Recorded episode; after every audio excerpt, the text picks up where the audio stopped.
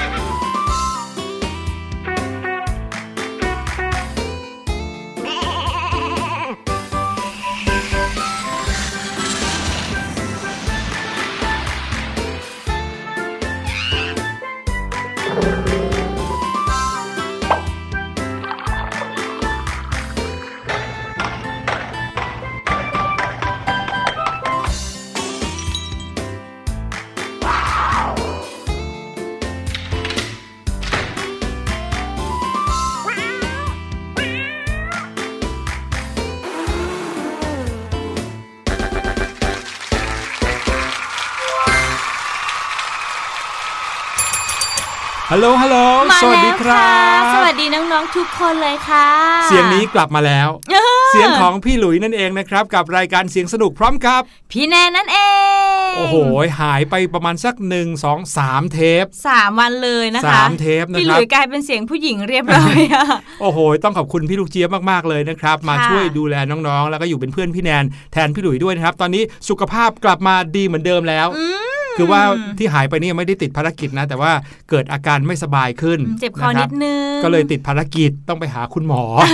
นะครับ ก็ได้พักผ่อนแล้วนะครับ หลังจากที่ไม่สบายมาเนี่ยก็จะรู้สึกเลยว่าเรื่องสุขภาพของเราเนี่ยประมาทไม่ได้ครับพี่แนนโอ้จริงค่ะพี่หลุยคะเราต้องดูแลสุขภาพของเราตลอดเลยอืมไม่ว่าจะทำงานหนักขนาดไหนหรืออย่างน้องๆ เรียนเยอะอ่านหนังสือเยอะ หรือว่าทำกิจกรรมอะไรแบบเยอะๆมากมายอะครับก็ต้องพักผ่อนก็ต้องดูแลตัวเองด้วยใช่ยิ่งวัยอย่างเราเนี่ยนะ เป็นวัยที่พลังงานเยอะมาก ใช่ ตื่นเช้ามาเนี่ยกระฉับกระเฉงไปโรงเรียนเจอเพื่อนๆเล่นกันสนุกสนาน ค่ะ เล่นกันกระทั่งในห้องเรียน ตั้งใจเรียนไม่ได้วยเนาะสิรวมไปถึงเวลาที่เราเนี่ยใช้เวลาอยู่กับเพื่อนค่ะๆใช้เวลาอยู่กับกิจกรรมที่เราสนุกสนานเนี่ยอืมเราก็มักจะเล่นจนว่ากันว่าความสนุกเนี่ย มันจะทำให้เรายิ่งสนุกมากขึ้นมากขึ้นเรื่อยเพลินไปเลยๆเพลินใช่จนกระทั่งลืมสิ่งที่สำคัญกว่านั้น ไม่ว่าจะเป็นเรื่องของเวลาใช่ไหมค่ะหรือว่าการดูแลตัวเองดูแลสุขภาพนะครับอืมพี่หลุยเองก็เป็นหนึ่งคนเหมือนกันนะครับที่เวลาได้ทำอะไรที่ชอบทำอะไรที่รักเนี่ยอย่างเวลาทำงานมาเจอน้องๆเจอพี่แนนเนี่ยโอ้โหมีความสุขมากอืมแล้วก็ทำยาวเลยใช่ครับเผลอทำงานนานไปลืมกินข้าวบ้างอืมลืมพักผ่อนบ้างอืมอย่างนี้ยแหละครับใช่ก็เลยทำให้ร่างกายของเราเนี่ยถ้าเขามีกราฟนะเขาก็จะค่อยๆ ลดต่ำลง ลดต่ำลงจนค่ะกระทั่งวันหนึ่งเนี่ยโอ้โหเกิดอาการออกมา ตอนที่พี่หลุยเจ็บคอเนี่ยนะโอ้ยนึกว่าโควิด -19 มาเยือนซะแล้วโอ้โหพี่แนนนี่ตกใจเลยนะคะอืมแบบ ต้องกักตัว 14 วันหรือเปล่าเนี่ยอ่าหลังจากที่คุณหมอตรวจให้เรียบร้อยแล้วก็พบค่ะว่าเป็นแค่อาการเจ็บคอเออแล้วก็มีไข้เล็กน้อย น่าจะคล้ายๆ กับไข้หวัดใหญ่ จริง ๆ แล้วเนี่ยเป็นไวรัสที่อยู่ในหมวดเดียวกับพวกโควิดเลยนะอืมเพียงแต่ว่าก็จริค่ะอันนี้เป็นเหมือนกับไข้หวัดใหญ่ที่มีอยู่ในตัวเราหรืออมมีอยู่ในประเทศไทยอะมานานแสนนานแล้วโอ้โหถ้าพูดถึงเรื่องไข้หวัดหรือว่าโรคโรคหนึ่งอะครับมันมีการระบาดอยู่ที่จังหวัดเลยที่บ้านพี่แนนอืมเมื่อช่วงหยุดยาวที่ผ่านมาพี่แนนได้แวบกลับไปบ้านใช่ไหมคะครับ ก็มีคุณป้าเขาบอกว่าแถบจังหวัดเลยเนี่ยนะมันมีโรคหนึ่งโรคชื่อคุณกุนยาค่ะพี่หลุยอืมตอนแรกพี่แนนก็แบบอันนี้คือชื่อโรคใช่ไหมคุ้นๆเหมือนกันอือแต่ว่าจะเป็นแบบเหมือนเป็นไข้เหมือนกันคครัล้ายบๆว่าคงจะรู้สึกว่าตัวเองเป็นโควิดหรือเปล่าเหมือนกันนี่แหละพี่หลุยอือืมม โรคไวรัสต่างๆ หรือแม้แต่เชื้อแบคทีเรียที่กระจายอยู่ในอากาศเนี่ยค่ะเขาพร้อมที่จะเข้ามาทำอันตรายกับร่างกายเราเสมอครับอืมเพราะฉะนั้นเนี่ยเราต้องดูแลตัวเอง ดูแลภูมิคุ้มกันในร่างกายของเราให้แข็งแรงเอาไว้ ใช่ ซึ่งวิธีการง่าย ๆเลยนะครับน้องๆ เป็นวิธีการที่เราทำกันได้อยู่แล้วทุกวันค่ะก็คือการนอนแต่หัวค่ำอืไม่นอนดึกนะ โดยเฉพาะอย่างยิ่งช่วงที่หยุดยาวมาเราก็มักจะเคยชินกับการนอนดึกใช่ไหมครับใช่จนทำให้ตื่นสายขี้เกียจไปโรงเรียนบ้าง เดี๋ยวนี้นะครับเราต้องปรับตัวเองแล้วครับ นอนแต่หัวค่ำนอนเยอะๆนะครับอืมเพื่อให้ตื่นเช้าอย่างสดใส ดื่มน้ำให้มากใช่เลยๆโอ้โหสำคัญเรื่องนี้มากเราเน้นกันทุกแทบจะทุกเทปเลยมั้งที่คุยกันใช่บอกว่าค่ะการดื่มน้ำเยอะๆเนี่ยนะครับจะช่วยทำให้ร่างกายของเราเนี่ยทำงานได้ดีอืมรวมไปถึงการกินอาหารให้ถูกสุขอนามัยด้วยนะครับ กินอาหารให้ครบ5หมู่อืม ใช่แล้วน้องๆจำได้หรือเปล่าว่ามีอะไรบ้างห้าหมู่ โอ้โห ชาวเสียงสนุกจำได้แน่นอนอยู่แล้ว โอ้โหโปรเก่งตีนมากๆเลย โปรตีนคาร์โบไฮเดรตค่ะ เกลือแร่หรือว่าแร่ธาตุใช่ไหมใช่แล้ว แล้วก็วิตามิน ใช่แล้วค่ะ แล้วก็ไขมันอืมแต่ทั้งไขมันห้านี่หมู่น้อยๆหน่อยนะคะพี่หลุใช่ยไขมันก็มีไขมันดีกับไขมันที่ไม่ดีใช่ไงเราต้องดูด้วยว่าอันไหนที่เป็นไขมันดีครับอย่าไปกินไขมันที่ไม่ดีนะคะ เดี๋ยวไปสะสมในร่างกายใช่แล้วจะตัวอ้วนพุยถูกต้องครับไขมันที่ไม่ดีเนี่ยส่วนใหญ่แล้วมักจะอยู่ในของอร่อยซะด้วย อืมเช่นไก่ทอดหรือว่าโอ้ยของทอดที่แบบโอ้จโหริงด้วยทอดในน้ำมันเนี่ยพ่อค้าแม่ค้าบางทีทอดหลาย ๆ รอบ ใช่ค่ะน้ำมันนี่แหละครับก็เป็นตัวการของไขมันที่ไม่ดี ที่อาจเข้าสู่ร่างกายได้อืมจริงค่ะ โอ้โห นี่แค่พี่หลุยป่วยไป 3 วันเนี่ยนะกลับมาคราวนี้มีแต่เรื่องสุขภาพมาฝากน้องๆเต็มเลยโอ้ยดีเลยค่ะ พี่หลุยค่ะ แต่ว่าพักเรื่องสุขภาพกันไว้ก่อนค่ะ ช่วงหน้าข่าวสารที่เราจะนำมาฝากน้องๆ ก็ยังแน่นเอียดเหมือนเดิมเลยเนาะอืมใช่แล้วในเรื่องราวของข่าวที่มาจากทั่วทุกมุมโลก วันนี้เป็นข่าวเรื่องของการสอบค่ะซึ่งมีการสอบที่คุณแม่เข้าไปมีส่วนร่วมด้วยอืมคุณแม่เออไปสอบด้วยเหรอ หรือเปล่าก็ไม่รู้แต่ว่าเป็นการมีส่วนร่วมที่ไม่ค่อยถูกต้องสักเท่าไหร่ จะเป็นยังไงเดี๋ยวติดตามกันในช่วงหน้า What's Going On ครับ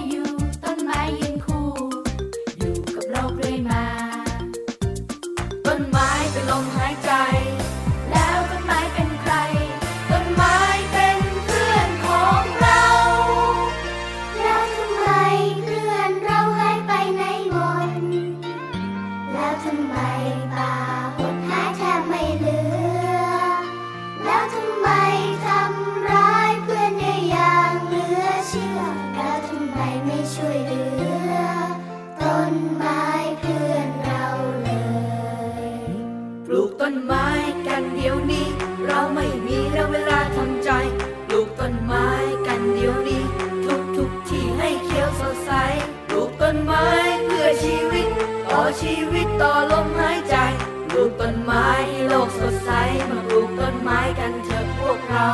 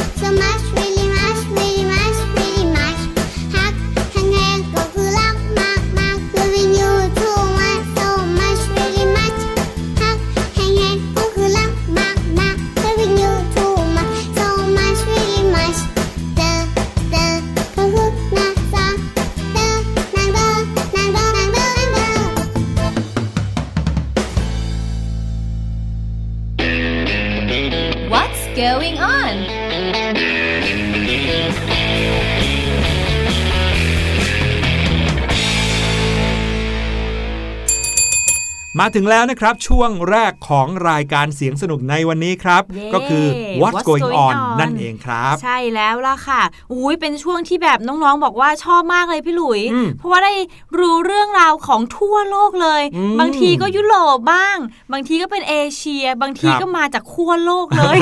มาจากทั่วทุกทวีปเลยนะครับ ใช่ค่ะ ข่าวในวันนี้เป็นข่าวที่เกี่ยวข้องกับการสอบครับน้องๆ พอเราเปิดเทอมกันแล้ว คราวนี้ก็ต้อง ตั้งหน้าตั้งตา ตั้งใจเรียนใช่นะครับเพราะว่าอีกไม่นานนะครับประมาณ 3 เดือน เราก็จะเข้าสู่เทศกาลของการสอบอืมการสอบเนี่ยจริง ๆ แล้วเป็นสิ่งที่มีประโยชน์มากๆนะค่ะน้องๆหลาย ๆ คนในวงเล็บก็คือพี่หลุยด้วยเนี่ยตอนเด็กๆนะครับกลัวการสอบมากอะกลัวเพราะรู้สึกว่าทำไมคะเป็นเรื่องของการต้องแข่งขันต้องทำตัวเองให้ดีอืมคะแนนไม่ดีก็ไม่ได้อะไรอย่างเงี้ยนะครับ เพื่อให้เราสามารถที่จะสอบผ่านหรือเข้าโรงเรียนที่ต้องการได้ หรือบางทีเป็นความหวังของคุณพ่อคุณแม่ด้วยโอ้ก็จริงเอค่ะอคุณพ่อคุณแม่มักจะบอกให้เราเนี่ยเรียนเก่งอืมๆเราก็เลยจริงเหมือนค่ะแบบอยากสอบให้ดีๆ เรียนเก่งๆ เลยกดดันหน่อยอะอืมเหมือนเราโดนการคาดหวังของเขาอยู่อืมนอกจากจะเอาคะแนนของเราเนี่ยไปทำอย่างอื่นอาจจะ ถ้าในระดับโตหน่อยใช่ไหมคะพี่หลุยก็ไปยื่นในมหาวิทยาลัยครับหรือว่าอีกอย่างหนึ่งก็คือคุณพ่อคุณแม่นี่แหละอืมที่อยากให้เราเนี่ยได้คะแนนดี ใช่ จะได้บางทีได้รางวัลด้วย ใช่เออจริง ๆ แล้วคุณพ่อคุณแม่เขาก็จะมองว่าเมื่อเราสอบได้คะแนนดีก็แปลว่าเราเนี่ยเรียนเก่งอืมแล้วก็มีความเข้าใจในสิ่งที่เรียนเนี่ยเป็นอย่างดีใช่ไหมครับจริง ๆ แล้ววัตถุประสงค์ของการสอบเนี่ยคืออย่างนั้นเลยนะมพอพี่หลุยคิดอย่างนี้ได้ปุ๊บนะครับ พี่หลุยก็เลยกลายเป็นคนที่ชอบการสอบเลยโอ้ จากเมื่อก่อนเนี่ยรู้สึกกลัวการสอบใช่ไหมรู้สึกค่ะว่าทำแล้วต้องถูกต้องห้ามผิดอะไรอย่างเงี้ยอืมแต่พอเรารู้สึกว่าการสอบจริง ๆ แล้วมีขึ้นเพื่อที่จะลองทดสอบดูว่าเราเนี่ยเข้าใจในสิ่งที่เรียนมามากน้อยแค่ไหนอืมนะครับนั่นก็เลยทำให้พี่หลุยเนี่ยรู้สึกว่าเออจริงด้วย ถ้าเกิดว่าเราตั้งใจขยันเรียนมาเป็นอย่างดี เราก็ต้องลองทดสอบดูค่ะว่าเราทำได้จริงหรือเปล่า หรือว่าเราเข้าใจได้จริงหรือเปล่าอืมนะครับแล้วก็จะทำให้เรากระตือรือร้นในการที่อยากอ่านหนังสือมากขึ้นครับมเพราะพออ่านหนังสือแล้วเนี่ยจะทำให้รู้สึกเหมือนกับ เออ เราจะได้มีอะไรที่เยอะๆ มีข้อมูลเยอะๆ ไปเข้าห้องสอบอะไรแบบโอ้โหเนี้ยแต่พูดเรื่องอ่านหนังสือเนี่ย เริ่มง่วงขึ้นมาเลยค่ะ พี่หลุย จริง ๆ ถ้าลองคิดดูนะครับว่าการสอบเป็นเรื่องสนุกนะ ดีจังเลย เราจะได้ดูว่าเราอะเข้าใจในสิ่งที่เราเรียนในห้องเรียนหรือเปล่าอย่างเงี้ยอืมมันจะทำให้เราอะเปลี่ยนความรู้สึกเลยนะ จะทำให้เราตื่นเต้นในการเข้าห้องสอบ อยากเข้าไปแล้วก็กากระบาดในข้อสอบที่คุณครูออกมา ดูซิว่าเราทำได้หรือเปล่าอย่างโอ้เงี้ยโห พี่หลุยค่ะพี่หลุยพูดซะพี่แนนอยากสอบเอออีอีกครั้งหนึ่งเลย แต่ว่าไม่ทันแล้วค่ะ ไม่มีสนามให้พี่แนนสอบแล้ว อยากสอบก็สอบได้นะ สอบอะไรดีคะ เดี๋ยวพี่หลุยตั้งคำถามให้ แต่เรื่องที่จะเอามาเล่าในวันนี้นะครับโหเกริ่นกันมายาวเลย เป็นเรื่องราวของการสอบที่คุณแม่คนหนึ่งเนี่ยเขาเข้าไปมีส่วนร่วมด้วยอืมแถมเป็นการมีส่วนร่วมที่ไม่ค่อยถูกต้องสักเท่าไหร่ครับค่ะถึงขั้นมีความผิดเลยด้วยนะครับ เพราะว่ามีลูกชายคนหนึ่งนะครับเขาถูกสั่งพักการเรียนเนื่องจากเขาสอบไม่ผ่าน คุณแม่ชาวอเมริกันคนหนึ่งก็เลยตัดสินใจครับ ใช้ทางลัดครับอืมจ้างคนมาเรียนแทน เรียนแทนลูกเลย นะครับจนนำไปสู่การลงโทษในที่สุดครับโอ้โห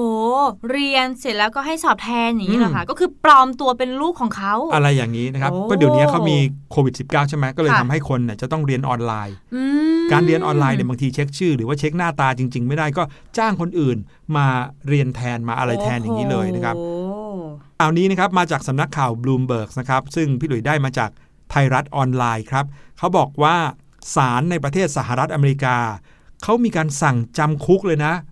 ผู้หญิงคนหนึ่งที่ชื่อว่านางคาร์เรนลิตเติ้ลแฟร์ผู้หญิงคนนี้เป็นชาวอเมริกันวัย 57 ปีครับจำคุกนานถึง 5 สัปดาห์ พร้อมกับปรับเป็นเงินอีกประมาณเกือบ 6 ล้านบาทนะโอ้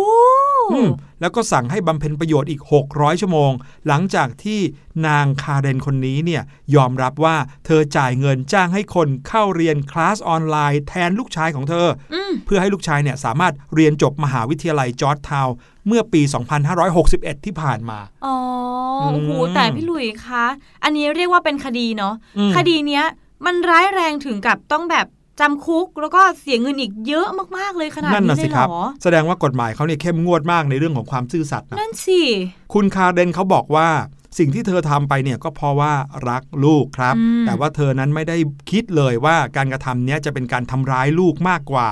พร้อมกับเธอก็บอกว่ารู้สึกเสียใจอย่างมากต่อเหตุการณ์ในครั้งนี้นะฮะส่วนผู้พิพากษาเนี่ยเขาก็ได้พูดกับ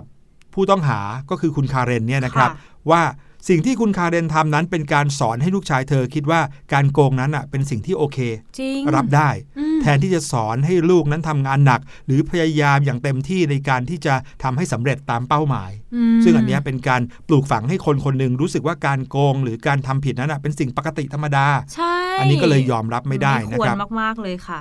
ทางสำนักข่าวเขาก็บอกว่า คุณคาเรนคนนี้เนี่ยได้เริ่มติดต่อกับ คนที่มาจ้างอะนะชื่อว่านายริกซิงเกอร์เป็นที่ปรึกษาประจำมหาวิทยาลัย แล้วก็เป็นผู้ที่อยู่เบื้องหลังปฏิบัติการการโกงอันนี้ครับอืมเพราะว่าลูกชายของคุณคาเรนเนี่ยถูกพักการเรียนเนื่องจากว่าสอบไม่ผ่านวิชาหนึ่งในมหาวิทยาลัยเมื่อปี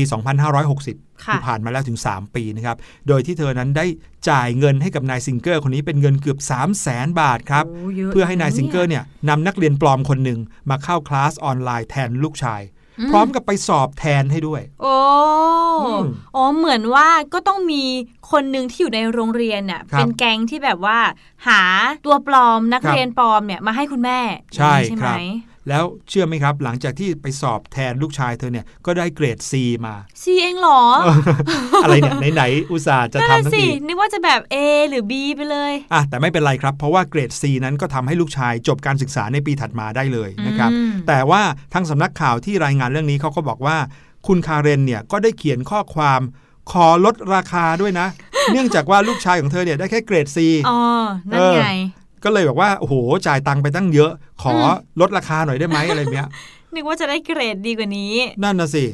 รู้ไหมครับว่าคุณคาเรนคนนี้เป็นผู้ปกครองคนที่ 18 แล้วนะครับ ในสังคมอเมริกันที่ถูกตัดสินให้รับโทษ แล้วก็เป็นคนที่ 16 ที่ถูกตัดสินจำคุกในคดีช่อโกงครับ ซึ่งตอนนี้เนี่ยมีผู้ปกครองประมาณถึงกว่า 50 คนครับ ที่จ้างให้นายซิงเกอร์เนี่ยเอานักเรียนปลอมมาเข้าคลาสออนไลน์แทนอืมแล้วก็ ในบรรดา 50 คนนี้ก็กำลังรอรับฟังคำตัดสิน โอ้โห เยอะมากๆเลยนะคะอืเนี่มยแล้วจะบอกว่าผู้ปกครอง 50 คนที่ว่านี่นะครับ มีทั้งดารานักแสดง มีทั้งนักกีฬาโอ้อยู่ในเนี้ยเพียบเลย โอ้โห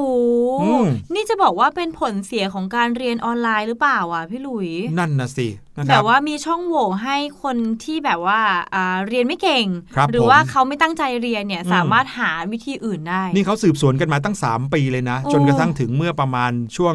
โควิดที่ผ่านมาเนี่ยแหละครับ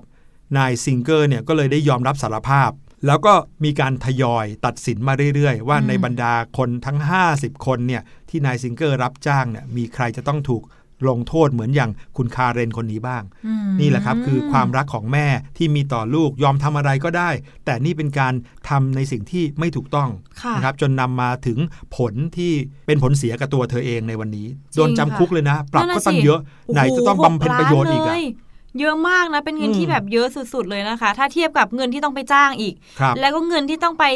เสียให้ศาลอีกใช่โอ้โหเยอะสุดๆเลยค่ะอืมพี่แนนคิดว่าข่าวนี้ก็น่าจะเป็นอุทาหรณ์ให้กับอะน้องๆก็ได้ ถ้าสมมติรักเพื่อน ก็น่าจะทำหรือว่า ชวนเพื่อนอะทำในสิ่งที่ถูกต้อง อย่ารักในทางที่ผิดอืมพากันทำสิ่งที่ผิด อย่างนี้ยังไงก็ต้องเจอผลกระทบในภายหลังอยู่ดีค่ะ ใช่ครับโอ้โห บางคนนี่เป็นเพื่อนรักกันเนี่ยนะอืมเห็นเพื่อนแบบรู้สึกไม่พอใจกับคนอื่นอย่างเงี้ยโอ้โหไปหาเรื่องคนนั้นให้เลยอย่างเงี้ยดูกลายเป็นเด็กเกเรไปเลยใช่อันนี้ก็ไม่ถูกต้องนะครับเอาล่ะเราไปข่าวต่อไปกันดีกว่าอืมข่าวต่อไปเป็นเรื่องราวที่เออไม่รู้ว่าจะโทษใครดีนะคะอ้าวเป็นเรื่องราวของผู้ชายคนหนึ่งค่ะ เขาไปกัดนกนางนวลเดี๋ยวเป็นคนเนี่ยนะ คนนี่แหละค่ะพี่หลุยไปกัดนกนางนวลถามว่าไปกัดทำไมถูกไหมคะนั่นน่ะสินกนางนวลเนี่ยจริง ๆ แล้วเขาขึ้นชื่อเรื่องชอบขโมยอาหารของคนอือืมที่ประเทศอังกฤษนะคะ ก็มีอยู่ชายคนหนึ่งค่ะ เขากำลังซื้ออาหารจากร้านฟาสต์ฟู้ดมานี่แหละครับกำลังจะมานั่งกินและ แต่ว่าค่ะมีนกนางนวลตัวหนึ่งค่ะพี่หลุยบินกำลังโฉบมาแล้ว มันจะมาขโมยอาหารของเขาอุ้ยเขาก็เลยคว้านกนางนวลชึบ แล้วก็มากัดงับเดี๋ยวมือไวขนาดนั้นเลยเหรอ พี่แนนคิดว่ามันน่าจะบินช้าลงแบบกำลังจะโฉบลงมานะพี่หลุยเอออืมอุ้ยคิดแล้วนึกถึงตอนที่พี่หลุยเคยเล่าให้ทุกคนฟังเลย ที่กำลังถือไส้กรอกอยู่ดีๆ แล้วอีกาก็บินสวนมาจากข้างหลังอะ มาคาบไส้กรอกพี่หลุยไปนั่นแหละค่ะ แต่พี่แนนคิดว่าแถวแถวบริเวณที่เขาอยู่คนนี้อยู่เนี่ยนะ มันน่าจะเป็นโซนที่ทุกคนรู้อยู่แล้วว่า เจ้านกนางนวลเนี่ยมันจะอืมชอบมาแย่งอาหารของเราอืมอืมเขากำลังจะกัดเลย สรุปคว้านกนางนวลมากัดแทนโอ้ยโหดร้ายมาก แต่ค่ะ ประเด็นมันอยู่ที่ ตอนที่เขากัดนกนางนวลค่ะเขาดันไปกัดต่อหน้าเจ้าหน้าที่ตำรวจอ๋ออืมแล้วยังไงฮะ คุณคุณเจ้าหน้าที่ตำรวจนะคะ ก็เลยต้องจับกลุ่มชายคนนี้เลยค่ะอุ๊ยชายคนนี้ก็เลยถือว่าโชคร้ายไปเลยนะคะแทนที่เขาจะได้กินอาหารอร่อยๆดันโดนตำรวจจับซะนี่อืมแต่พอตำรวจสอบสวนไปสอบสวนมานะคะกลับกลายเป็นว่าผู้ชายคนนี้ที่ก่อเหตุกัดนกนางนวลเนี่ยเขาอยู่ในอาการเมายาอยู่ค่ะอือืมมแทนพี่หลุยที่ส์ก็จะว่าอย่างนั้นแหละ คนปกติอยู่ดีๆ จะคว้านกมากัดเล่นทำไม ใช่ไหมต่จอให้ริงรู้สึกยังไงก็ตามๆถ้าสมมุติแบบมันมาเราก็แค่ไล่มันไปเออถูกไหมชิวๆพี่หลุอย่างเงี้ยยไปเรื่อยๆมแทนที่ตำรวจจะพาตัวไปที่โรงพักค่ะ ชายคนนี้ก็เลยต้องไปที่โรงพยาบาลแทนค่ะ เพื่อรักษาอาการเมายาเนี่ยแหละอืมเมายาที่ว่าเนี่ยไม่รู้ว่าเมายาเสพติด หรือว่าเมาจากอาการกินยาพวกยาแก้ปวดหัวแก้อักเสบอะไรเงี้ยบางทีมึใช่อันนๆนี้ได้เหมือนกัข่าวนนะก็ไม่ได้แจ้งไว้นะคะครับส่วนทางเจ้านกนางนวลที่โดนกัดเออเออไปเออก็บินหนีค่ะ โดยที่เจ้าหน้าที่ก็ยังไม่ได้ทันดูอาการ แสดงว่ามันอ๋อไม่น่าจะเจ็บมากเท่าไหร่นะคะครับผมแต่ว่ายังไงที่ตำรวจเนี่ยจะต้องจับผู้ชายคนนี้เพราะว่านกนางนวลเนี่ยถือเป็นสัตว์ที่มีกฎหมายคุ้มครองอืมซึ่งใครจะมาทำร้ายเขาไม่ได้เลยค่ะครับสุดท้ายผู้ชายคนนี้ก็ต้องจำคุก 6 เดือนเลยค่ะ แล้วก็ปรับเป็นเงิน 5,000 ปอนด์หรือว่าประมาณ 197,000 บาทโอ้เลโหยชอบอืมจังเลยอะ เวลาเราพูดถึงกฎหมายในต่างประเทศเนี่ย ดูเขาเข้มข้นดีเนาะใช่แล้วก็เข้มงวดบังคับใช้อย่างแบบอื้อหือจริงจังมากเลย อย่างคดีเมื่อกี้เนี้ยคุณแม่คนหนึ่งโกงใช่เรื่องข้อสอบค่ะให้ลูกพี่หลุยโดนปรับโดนจำคุกเพียบเลย นี่กัดนกนางนวลโดนปรับอีก ใช่ค่ะพี่หลุยกัดแค่กัดนกนางนวลเรากำลังนึกถึงว่าสมมติเป็นบ้านเราครับแล้วเราไปทำร้ายน้องหมาอืมน้องแมว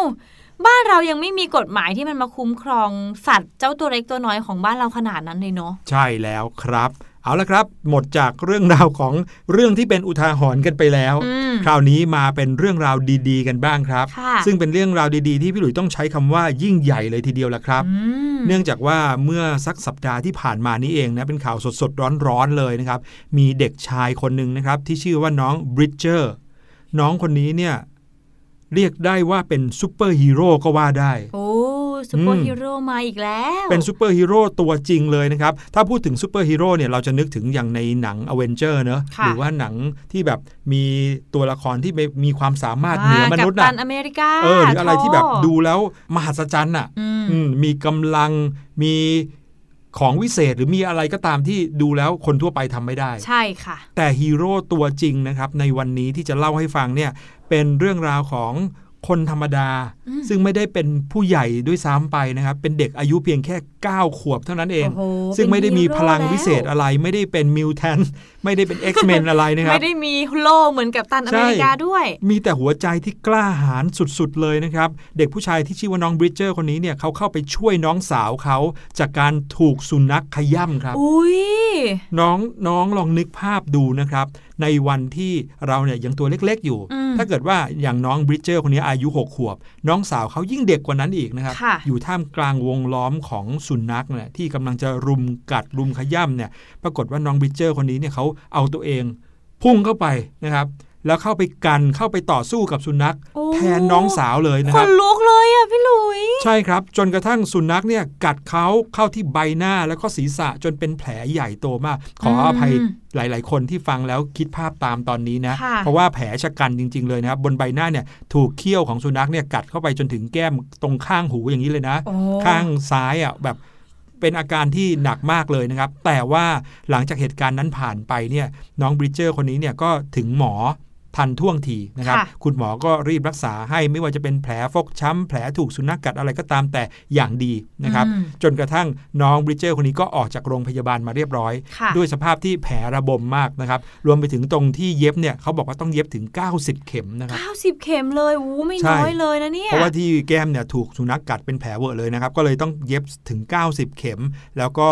ทำให้ใบหน้าน้องเขาต้องแบบบวมอักเสบนะครับอืมโยไปนิดนึงแต่เขาก็อดทน แล้วเขาก็ให้สัมภาษณ์กับทีมข่าวท้องถิ่นที่ไปสัมภาษณ์เขาเนี่ยนะครับ บอกว่าเขาไม่เคยคิดลังเลเลย ในเวลาที่เขาเห็นว่าเจ้าหมาเนี่ยกำลังจะมาทำร้ายน้องสาวเขาค่ะนะครับเขาก็พุ่งเข้าไปโดยไม่คิดเลย แถมยังพูดออกมาประโยคหนึ่ง ซึ่งทำให้กลายเป็นประโยคดังจนถึงทุกวันนี้เลย ตอนนี้ผู้คนในทวิตเตอร์ทางฝั่งอเมริกาอังกฤษเนี่ยพูดถึงประโยคนี้กัน เต็มไปหมดเลย คือประโยคที่ว่า ถ้าจะต้องมีใครตายสักคนหนึ่งคนนั้นควรเป็นผมครับ โอ้โห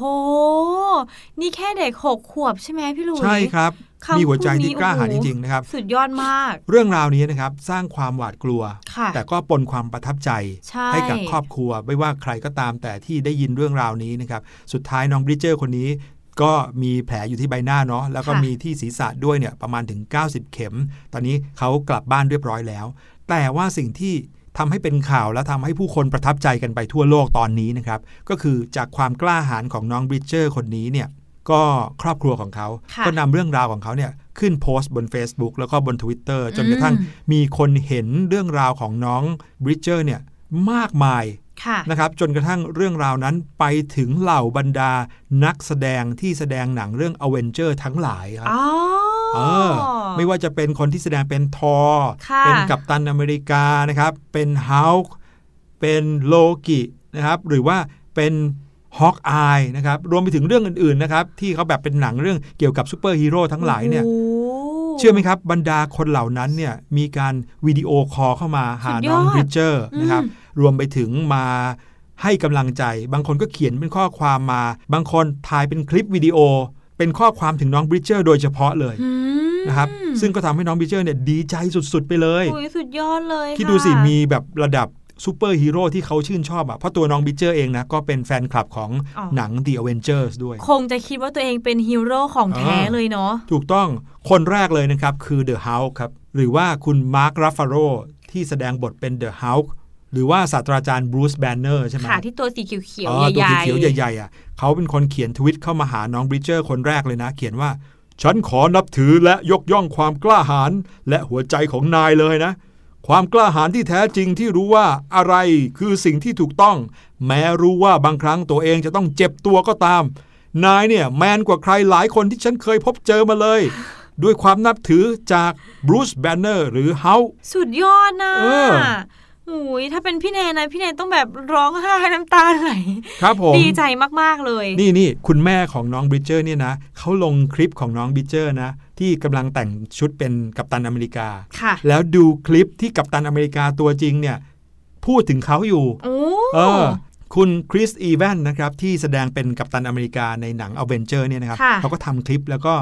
ส่งมาให้น้องบริเจอร์ด้วยอืมเขาบอกว่าเพื่อนนายคือฮีโร่สิ่งที่นายทำมันช่างกล้าหาญและเสียสละมาก น้องสาวของนายโชคดีมากที่มีนายเป็นพี่ชาย พ่อแม่ของนายต้องภูมิใจในตัวนายสุดๆ ฉันจะตามหาที่อยู่ของนาย แล้วก็ส่งโล่กับตันอเมริกาไปให้นะ เพราะว่านายเนี่ยคู่ควรกับมันมากเลยโอ้ ปลื้มใจมากปลื้มเลยนะครับ แล้วในคลิปวิดีโอที่เราเห็นน้องบริเจอร์กำลังแต่งตัวเป็นกัปตันอเมริกาเนี่ยค่ะก็ดีใจมากๆด้วยที่กัปตันอเมริกาตัวจริง พูดกับเขาอยู่จริงค่ะโอ้โหพี่หลุย แต่อีกคนหนึ่งที่พี่แนนคิดว่าโชคดีก็คือน้องสาวครับที่มีพี่ชายที่เป็นฮีโร่ตัวจริงขนาดนี้ จริงครับโโหเชื่อว่าน้องสาวของน้องบริเจอร์เนี่ยนะจะต้องภาคภูมิใจในเรื่องเนี้ยใช่ตั้งแต่วันเนี้ยไปจนกระทั่งถึงโตเป็นผู้ใหญ่เลยใช่แล้วเขาก็เลยค่ะสามารถพูดกับทุกคนได้ว่าพี่ชายของเขารักเขามากขนาดไหนครับ ทั้งหมดนี้ก็คือข่าวสารในช่วง What's Going On ในตอนนี้นะคะเดี๋ยวตอนนี้ให้น้องๆไปพักฟังเพลงเพราะๆสักครู่ค่ะ ช่วงหน้าพี่ลูกเจี๊ยบรอน้องๆอยู่ในช่วงรู้หรือไม่ค่ะ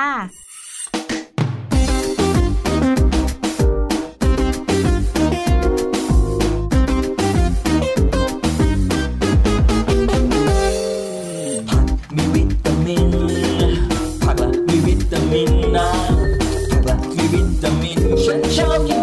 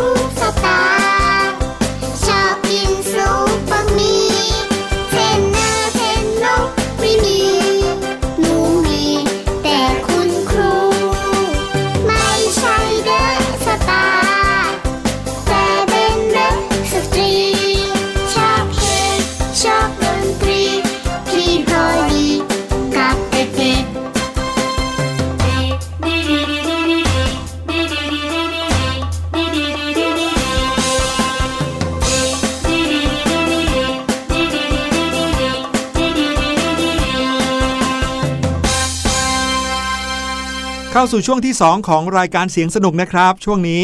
รู้หรือไม่อืมนะครับพี่ลูกเจี๊ยบเนี่ยหลังจากที่อยู่กับพี่แนนแล้วก็น้องๆมา 3 วันเต็มค่ะวันนี้พักอยู่กับช่วงรู้หรือไม่แล้วถือว่าใช่เหนื่อยน้อยลงหน่อยหนึ่งอะเดี๋ยวเราไปหาพี่ลูกเจี๊ยบกันดีกว่า ไปดูว่าวันนี้พี่ลูกเจี๊ยบมีอะไรมาฝากครับ รู้หรือไม่กับพี่ลูกเจี๊ยบ วัสดีค่ะ สวัสดีชาวเสียงสนุกทุกคนนะคะ แล้วก็ได้เวลาดีๆกลับมาเจอกับพี่ลูกเจี๊ยบในช่วงของรู้หรือไม่ค่ะ หลาย ๆ คนเนี่ยคงจะชอบกินปลาหมึกใช่ไหมคะ ถ้าอย่างนั้นพี่ลูกเจี๊ยบเนี่ยขอสโคบให้แคบลงสักหน่อยละกันนะคะ มาพูดถึงเมนูปลาหมึกที่ชื่อว่าทาโกยากิกันดีกว่า เมนูนี้นะคะทำมาจากหมึกทาโกหรือที่เราเรียกกันว่าหมึกยักษ์นั่นเองค่ะ ในภาษาอังกฤษนะคะ เราจะไม่ใช้คำว่า squid แต่ใช้คำว่า octopus นั่นเอง ซึ่งจริง ๆ แล้วเจ้าปลาหมึกยักษ์เนี่ยนะคะ มีหลายสายพันธุ์เลยล่ะค่ะ ทั้งที่กินได้แล้วก็กินไม่ได้นะคะ แต่น้องๆรู้หรือไม่คะว่าเจ้าหมึกยักษ์เหล่านี้เนี่ยเป็นหมึกยักษ์ที่หลายใจมากๆเลยแหละค่ะ เพราะว่าเจ้าหมึกยักษ์เนี่ยมีหัวใจถึง 3 ดวงเลยแหละค่ะเมื่อพูดถึงหมึกยักษ์เนี่ยนะคะ เราสามารถพบได้ในหลายที่เลยค่ะ ไม่ว่าจะเป็นแถบทะเลเมดิเตอร์เรเนียน ตแลนติก หรือว่าที่ญี่ปุ่นค่ะ ปลาหมึกยักษ์เนี่ยนะคะ แต่ละตัวเนี่ยมีความยาวประมาณ 1-3 ฟุตค่ะ โดยความยาวอันนี้เนี่ยนะคะ จะรวมขาของเขาเข้าไปด้วยแล้วฮึมฟังดูแล้วก็แปลกนิดนึงใช่ไหมคะ เพราะพี่ลูกเจี๊ยบใช้คำว่าขา น้องๆ อาจจะคุ้นเคยกับคำว่าหนวดซะมากกว่าใช่ไหมล่ะ ถ้าอย่างนั้นค่ะ เอาเป็นว่า แต่ละตัวเนี่ยมีความยาวประมาณ 1-3 ฟุต เมื่อรวมหนวดของเจ้าหมึกยักษ์เข้าไปค่ะ โดยหนวดหรือว่าขาของเขาเนี่ยนะคะจะมีอยู่ที่8 ขาค่ะ นั่นเป็นที่มาของภาษาอังกฤษคำว่า octopus นั่นเอง แล้วก็อย่างที่บอกค่ะว่าเจ้าหมึกยักษ์เนี่ยนะคะ มีหัวใจถึง 3 ดวงเลยแหละค่ะ โดยใน 3 ดวงนี้นะคะ จะมีหัวใจหลักอยู่ 1 ดวงค่ะ เจ้าหัวใจหลักเนี่ยนะคะ จะทำหน้าที่สูบฉีดเลือดไปเลี้ยงร่างกายค่ะ ส่วนหัวใจอีก 2 ดวงนะคะ ก็จะทำหน้าที่สูบฉีดเลือดไปยังเหงือกค่ะ ซึ่งเจ้าหมึกยักษ์เนี่ยนะคะ ใช้ในการดูดซับออกซิเจนจากน้ำเข้าสู่ร่างกายค่ะ หมึกยักษ์บางพันนะคะ ก็จะมีท่อสำหรับดูด เรียงอยู่ตามหนวดหรือตามขาเป็นแถวๆค่ะ ขาละ2แถว แล้วด้วยความที่โครงสร้างของหมึกยักษ์เหล่านี้เนี่ยนะคะ เขาไม่มีแคลเซียมแข็ง ซึ่งเป็นแกนกลางของลำตัว เหมือนกับหมึกกล้วยหรือว่าหมึกกระดองค่ะทำให้ร่างกายของหมึกยักษ์เนี่ยนะคะ สามารถที่จะยืดหยุ่นได้สูงค่ะ ก็เลยทำให้เจ้าปลาหมึกเหล่านี้นะคะ สามารถไปซ่อนตัวอยู่ตามรูหรือว่าตามโพรงใต้น้ำได้ค่ะ รวมไปถึงนะคะ คืบคลานเดินไปตามท้องทะเลได้อย่างคล่องแคล่วเลยละค่ะหมึกยักษ์เหล่านี้นะคะมีชีวิตอยู่ได้ประมาณ 12-18 เดือนค่ะ บางตัวเนี่ยนะคะอาจจะอยู่ได้ถึง 2 ปีเลยทีเดียวค่ะ ขอขอบคุณเรื่องราวสนุกสนานน่ารู้ดีๆ แบบนี้จากเว็บไซต์ OK Nation ด้วยนะคะ ส่วนวันนี้หมดเวลาของพี่ลูกเจี๊ยบแล้ว เจอกันใหม่ครั้งหน้า สวัสดีค่ะ รู้หรือไม่กับ พี่ลูกเจี๊ยบ โอ้โห สุดยอดจริง ๆ เลย พี่หลุยคะพี่แนนไม่อยากจะเชื่อเลยว่าหมึกเนี่ยมันจะสามารถมีสมองได้เยอะขนาดนี้ ใช่ พี่หลุยเนี่ยคิดมาตลอดเลยนะ ว่าเจ้าหมึกเนี่ยเหมือนกับมนุษย์ต่างดาวที่อาศัยอยู่ในโลกของเราอะอืมหน้าตามันเหรอเออทุกอย่างเลยและนี่ก็เพิ่งรู้ว่ามีสมองเยอะขนาดนี้นะครับจริงค่ะแถมสมองยังอยู่ตามหนวดอีกด้วยอืมโอ้โหแต่ยังไงก็ตามนะปลาหมึกก็ถือเป็นสัตว์ทะเลชนิดหนึ่งที่อร่อยมาก โอ้ยโถขอบคุณพี่ลูกเจี๊ยบมากนะคะ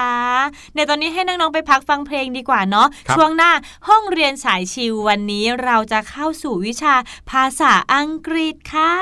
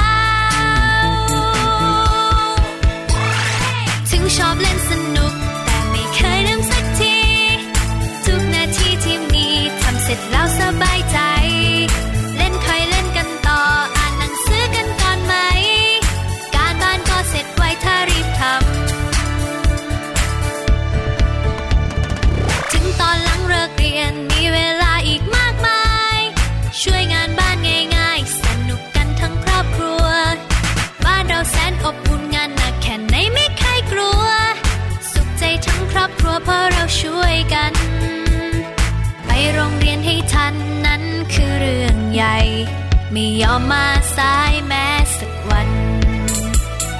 ตรงต่อเวลานั้นคือเรื่องสำคัญ รีบส่งการบ้านตั้งแต่เช้า ถึงชอบเล่นสนุก แต่ไม่เคยลืมสักที ทุกนาทีที่มีทำเสร็จแล้วสบายใจ เล่นคอยเล่นกันต่อ อ่านหนังสือกันก่อนไหม การบ้านก็เสร็จไวถ้ารี